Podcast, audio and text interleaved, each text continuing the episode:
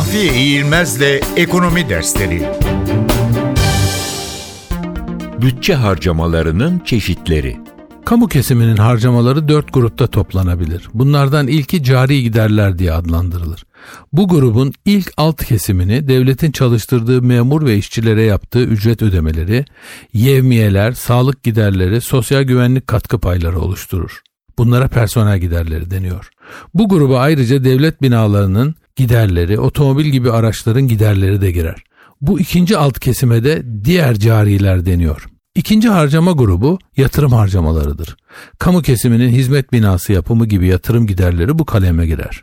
Üçüncü harcama grubunu transfer harcamaları oluşturur.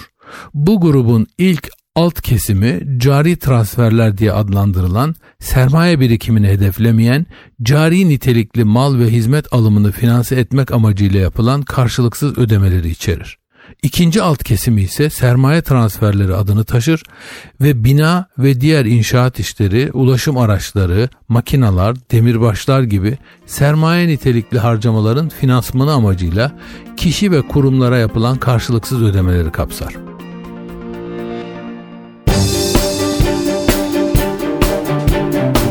Mahfiye İğilmez'le Ekonomi Dersleri